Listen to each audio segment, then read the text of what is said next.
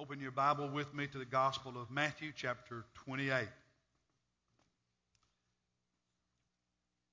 Now, a little bit about me is I like variety. I get bored with the same thing over and over and over, so I like variety. And lately, I've been a little bit bored with, with our meals, and I like to cook, so I've been looking for new recipes and trying some different ones out, and some of them have been pretty good, and others, well, I had to work on.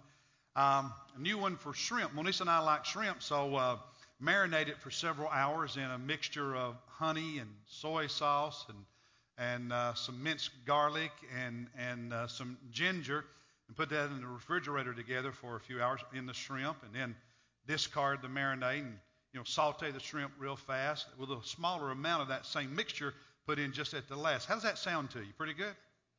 It was. So there you go, free recipe. So I'm, I'm, I'm trying some different things. Because I enjoy that. This, this year, as a church family, we're going to focus on helping you understand from Scripture, from the life and teaching of Jesus, the recipe for being a disciple of Jesus who makes disciples. The recipe for being more than just a church person, but a disciple of Jesus Christ who is growing and whom God is using to make disciples who in turn know how to make disciples, a re- reproducible process. I want, I want to begin by asking you to think about what word do you usually use when describing yourself spiritually? When describing your relationship with Jesus Christ? What's the word that you think most accurately describes you in the way you approach things? What word do you normally speak comes to mind when you think about yourself and Jesus Christ? For some, it's probably the word church member. Over the years, I've asked a lot of people, if you died today, would you go to heaven? They say, yes. I say, how do you know? Well, I'm a member of the church. And so their identity spiritually, their identity when it comes to Jesus is, I'm part of the church. I go to church. For others, I'm a Christian. Hear that a lot. What does that mean? Can't really define it, but I'm a Christian. I believe there's a God. I believe Jesus was real. And uh, that word has been so watered down, it doesn't mean a whole lot anymore. But for some of us, that's the word we use to define ourselves. For others, I'm a believer. I believe in Jesus Christ. And we, we, that, that is a huge part of who we are. But there's more to it than simply believing in Jesus Christ. Some say I'm a follower. I follow Jesus. That's a good word. Do you know what word Jesus used more than any other to describe us? Those who are following him, those who believe in him, those who are his. You know what word Jesus used more than any other word, and it's not even close? The word disciple. The word that we probably use the least. For us, disciple is something we associated with a Sunday night or Wednesday night class at church, a discipleship class, church training. It's not how Jesus used it. In fact, the word disciple occurs 260 times in the four Gospels and the book of Acts. Just in those five books, 260 times. How many of those 260 occasions do you think referred to the 12 disciples? What's your guess? 24. In other words, 236 times that the word disciple occurs in the Gospels and the book of Acts, it's referring to us to me, to you, to the people of God, the followers of Jesus Christ. The word used more than any other is disciple. We are a disciple of Jesus Christ. Now, notice what Jesus said. We often use it in missions conferences, which is great, but to limit it to that minimizes the impact of what Jesus is really saying. In Matthew 28, in verse 18, Jesus came up to them, came up to his disciples, his followers, and he spoke to them, saying, Here's what he said. Now, listen, this is the last thing Jesus said before he went back to the Father in heaven. So it's important, okay? He said, All authority is given to me in heaven and on earth. Go, therefore, because of this, go and do what? Make what? Make what?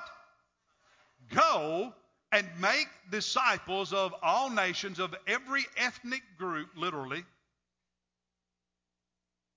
baptizing them in the name of the Father, the Son, and the Holy Spirit,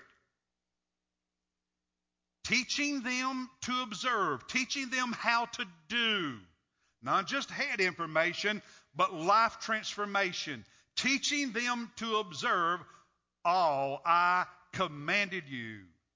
And lo, I'm with you always to the very end of the age, to the very end of the world.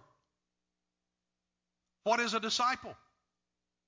Jesus said that's what you are. Jesus said our reason for being is to love Him and love people enough that we go and make disciples of the nations, that we make disciples of our neighbors and our relatives and our co workers and our classmates.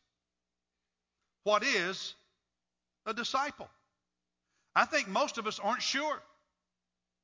Now, in Jewish culture, it's very, very interesting how they would disciple, how they would educate, how they would develop their children, especially the boys. The spiritual education, the spiritual development of Jewish boys went through several stages that lasted several years.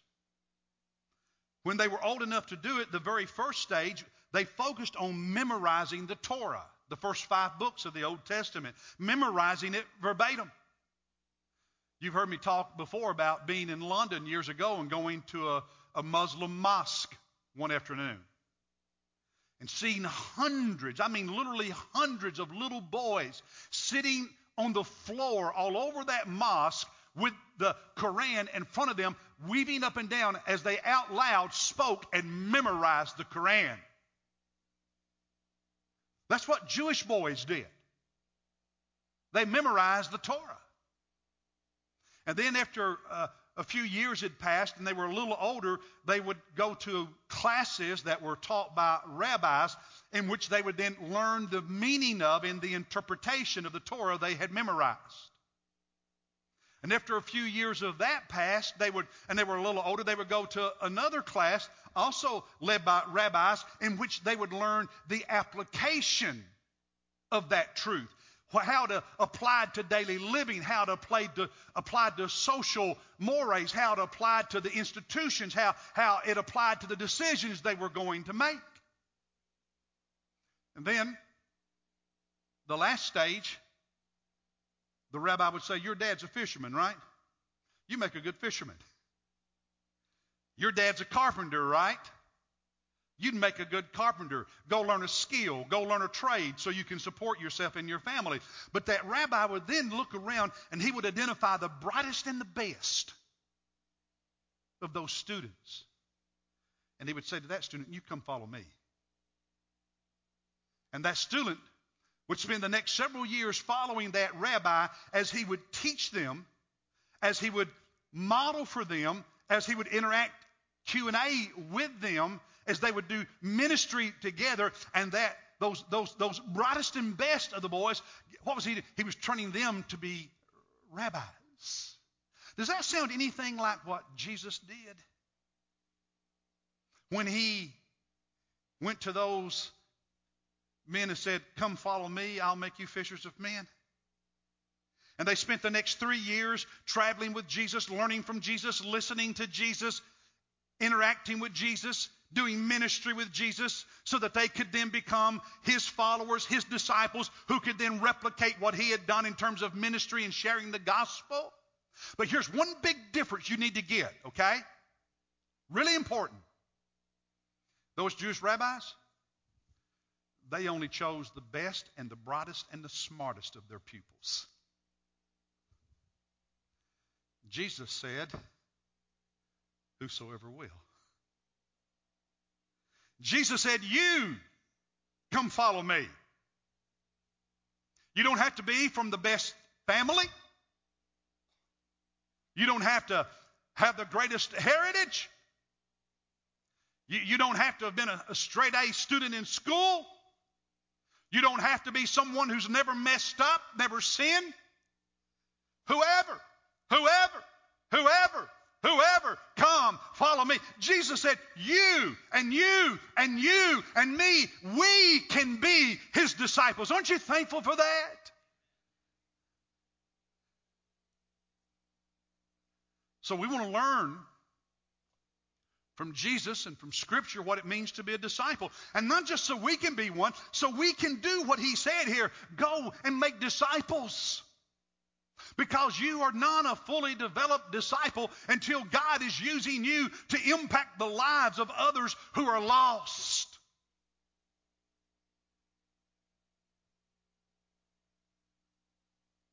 Becoming disciples who make disciples. So, today I want to help you understand what a disciple is, okay? And then for the next two months, we're going to focus on how Jesus did it and how we can do it. So, what is a disciple? There's a graphic on the screen. Three things. A disciple is one who follows Jesus Christ. Secondly, a disciple is one who is being transformed by Jesus, ongoing, a process, continually being transformed by Jesus. A disciple is one who is on mission with Jesus. And here is where we often break down. We're not on mission with Him. We all want to have spiritual growth. But spiritual growth is stunted. Spiritual growth is limited. Spiritual growth sometimes is even hypocritical if it never flows out of us and changes the world. Following Christ, being transformed by Christ, and being on mission with Christ. One who is following Jesus. Let's look at a few verses. Matthew chapter 4, verses 19 and 20. You're familiar with some of these.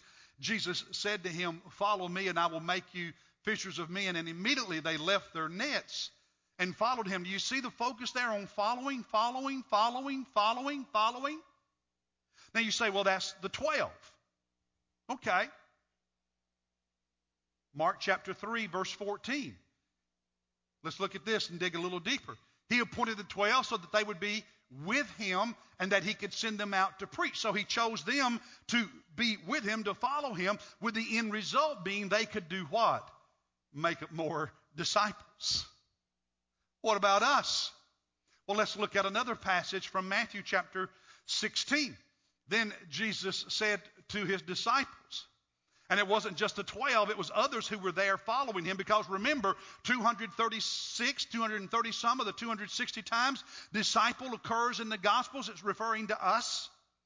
Jesus said to them, What?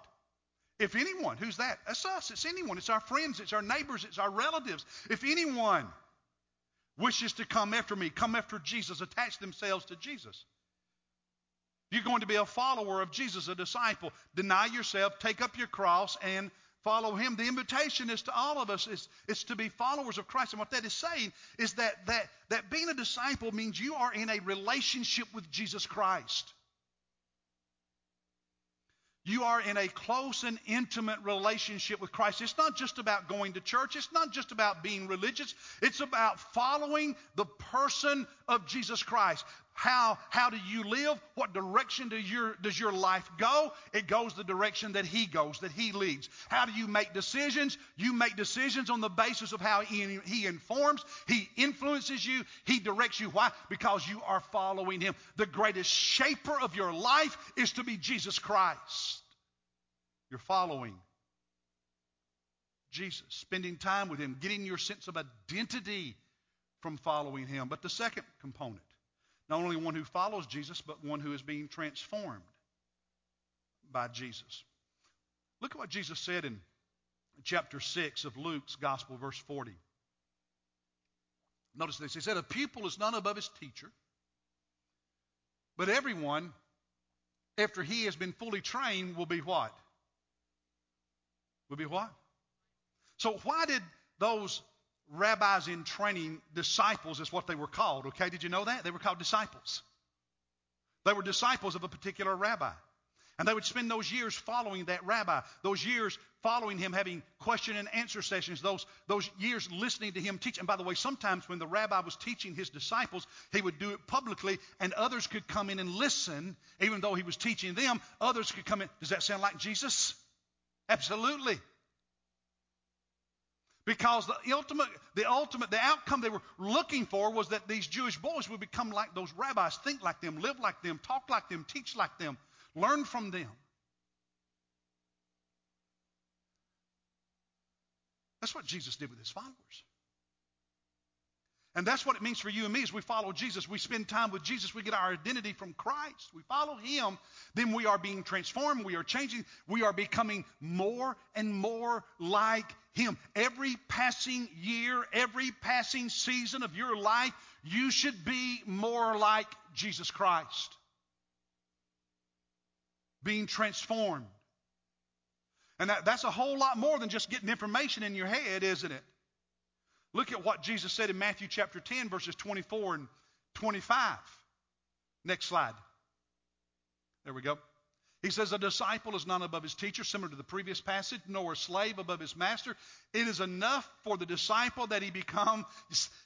You, have you ever noticed this in Scripture? When Jesus said, As a disciple, what's to happen in your life is you are to become like your teacher. You, you are to become like your Savior. You are to become like your Master. You are to become like Jesus, being transformed. And so this means that you and I are, are more than just Christian students. It, it, means that we are more than just learners. We want to learn facts about the Bible. We want to learn, we want to learn facts about doctrine. All of that is important, but that's not what Jesus is talking about. Because all of that stuff up here is useless if it doesn't change who we are and how we live and how we think and how we speak and what we do and how we interact with this world and the lost people in it. It's about being changed and transformed and becoming more and more like him. You see, it's, it's, it's, about a whole lot more than, than just going to church growth classes, discipleship classes, Sunday school classes. That, that's, that's a process that God can use. But just showing up at that, that's not it. It's, it's about more than sitting in a weekly worship service listening to me preach.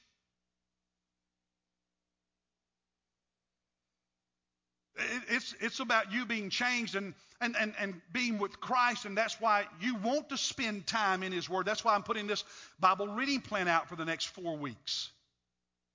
That's the reason we're trying to teach you how to have spiritual disciplines and practice them. Because if you're going to be transformed as a disciple, you have to hang out with the Master. You have to spend time in the presence of the Master. You have to spend time in the Word of the Master, and you have to let Him apply it to your life and answer your questions and confront you and encourage you and guide you and challenge you and strengthen you because you want to stay close to King Jesus.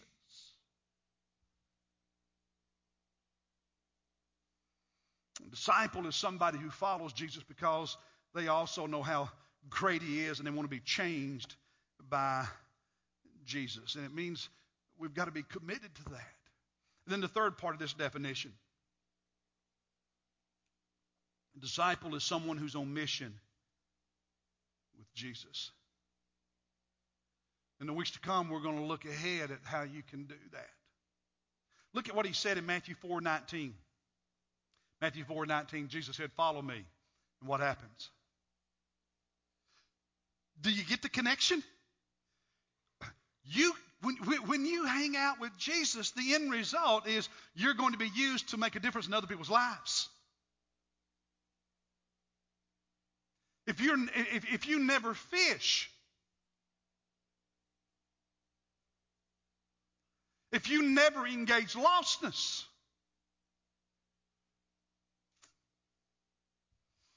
I'm not, I'm not, I'm not, I'm not too certain about the quality of you hanging out with Jesus.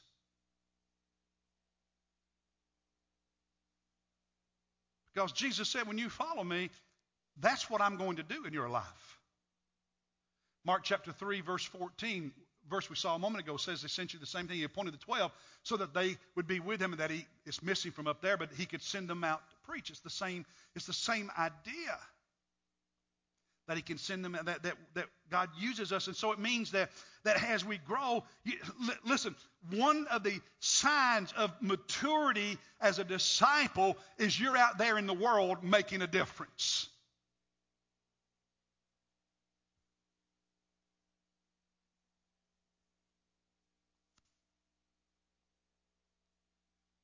You're burdened for the lost people around you.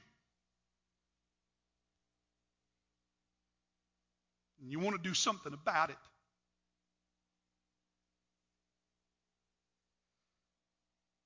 we're not careful, we make spiritual growth too much about how much stuff we know and how good we feel about ourselves, not enough about Jesus and His kingdom and His mission and His purpose. It's about evangelism. It's, it's about your one. It, it's, it, it's, it, it's about at Christmas praying for people who are lost and what can you do to, to be a witness and a spiritual encouragement to somebody who's lost because Jesus really is the reason for the season. It's not just to make our lives better, it's for the salvation of humanity. It's about service and generosity and changing the world. See, here's the, here's the, the key point. You and I are disciples, and we are to be the kind of disciples God is using to make disciples of others.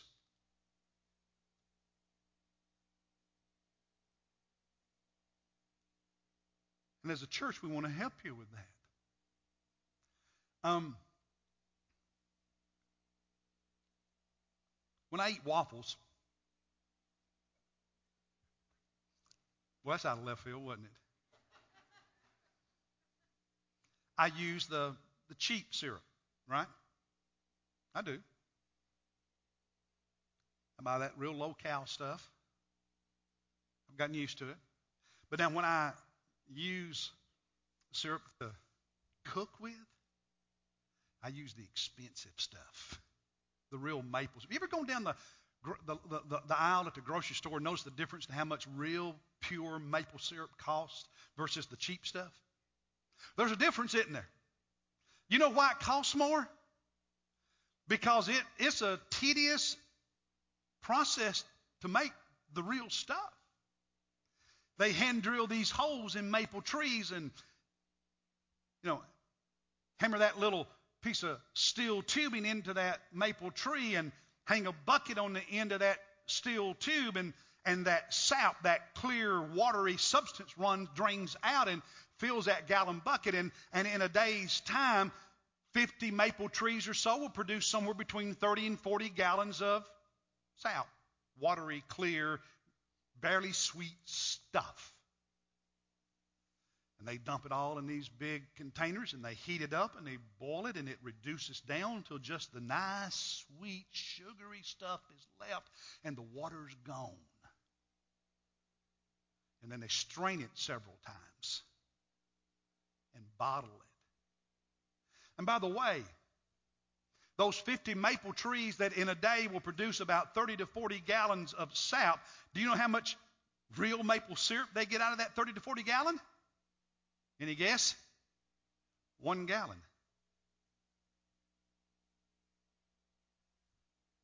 That's why the good stuff costs a whole lot more than the cheap stuff.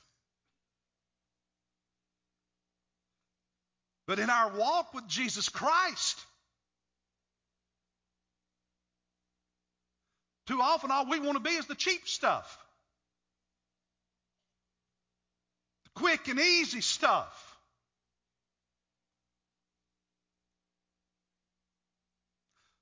What's my shortcut? What's the least I can do? But Jesus said, if you're going to follow me, deny yourself, take up your cross every day, follow me. That's not the easy way. That's not the quick fix, is it? That's the slow maple syrup making way. It means you invest. You don't shortchange. It means you make a commitment and you get after it. You don't settle for just going to church. You don't settle for just going to Sunday school. You don't settle for just being a church member. You don't settle for just being religious. You don't settle for just every now and then talking to Jesus. You don't settle for just every now and then picking up His Word. You don't settle for letting that sin stay in your life. Because you want to be pure. You want to be the real thing. You want to be the good stuff. You want to be the expensive stuff takes time.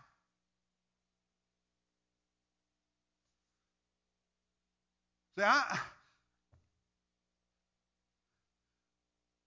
I'm asking you, be that kind of disciple. I, I don't hesitate to stand here today and ask you on that commitment card to make a commitment and say, Pastor, I'm going to spend four weeks reading these 20 chapters of the New Testament. Five chapters a week, I'm going to read it. Instructions on the back of the card how to do it. I stand here this morning asking you, as a disciple of Jesus, to make the commitment that you will be here on October 20 and get the training to know what D groups and that discipleship process where you can be a disciple who makes disciples, who makes disciples, that you can learn what it's about, that you're not going to settle for less. I stand here this morning and I'm asking you to pray for your one and to invite them to church and to invite them to Christmas service. I'm, I'm asking you this morning to make the commitment to, to take that ornament when we make them available and write that person's name on it, hang it on your tree, and as a family, pray for that lost person and give that to that person and say, We prayed for you. We prayed for your family. We prayed for you to know how much Jesus loves you. I stand here this morning and challenge you as a disciple of Jesus Christ to do everything you can to strengthen your marriage, to do everything you can to know how to have conversations with your children and grandchildren, and to do discipleship in the home, and to put these dates on your calendar, and don't let whatever pops up get in the way. Because you're saying, I'm not going to be the cheap syrup on the shelf at the grocery store. I'm going to be the pure maple syrup. I'm going to be the real deal. I'm going to be a follower of Jesus who's being transformed by Jesus, who's on mission with Jesus Christ. But the only person who can do that in your life is you. Let me close with this. I don't want you to be intimidated. I don't want you to be afraid. Because it breaks my heart. I hear so many disciples of Jesus Christ saying, I can't read Scripture. I can't memorize Scripture. I can't study Scripture. I can't invite anybody to church. I, I can't. I, I, I'm so heartbroken at hearing so many of Jesus' followers say, I can, I can't. It's like we've just been intimidated by the devil into saying it's not possible. But Jesus says it is possible. And it's possible for you. And Jesus began that passage in Matthew 28 by saying, All authority is given to me in heaven and on earth. And that word authority has two shades of meaning to it. One is might or power. That's the reason the King James says all power. Might and power. And the other is right and authority and the permission and privilege as though Jesus has both the permission and the right and the privilege and the authority because of who he is to have expectations and to rule this world, but he also has the might and the power and the ability and the capability of changing lives, of changing you, of doing it, of using you. And they come together, they come together all in Jesus Christ. It's as though Jesus has stepped out on the balcony of heaven and he looks at all the universe and he says, I own that. I created that. I have authority over that. He stands on the balcony of heaven and looks at earth and all that's in it, including us, and he says, I own that and I own them. I created that place and I created them. I have authority over that place and over them. And guess what? The same power that is mine, which created the universe, the earth, and humanity, is the power that I give you. So don't you ever tell Jesus you can't. Maybe you can't, but He can, and He's in you if you know Him.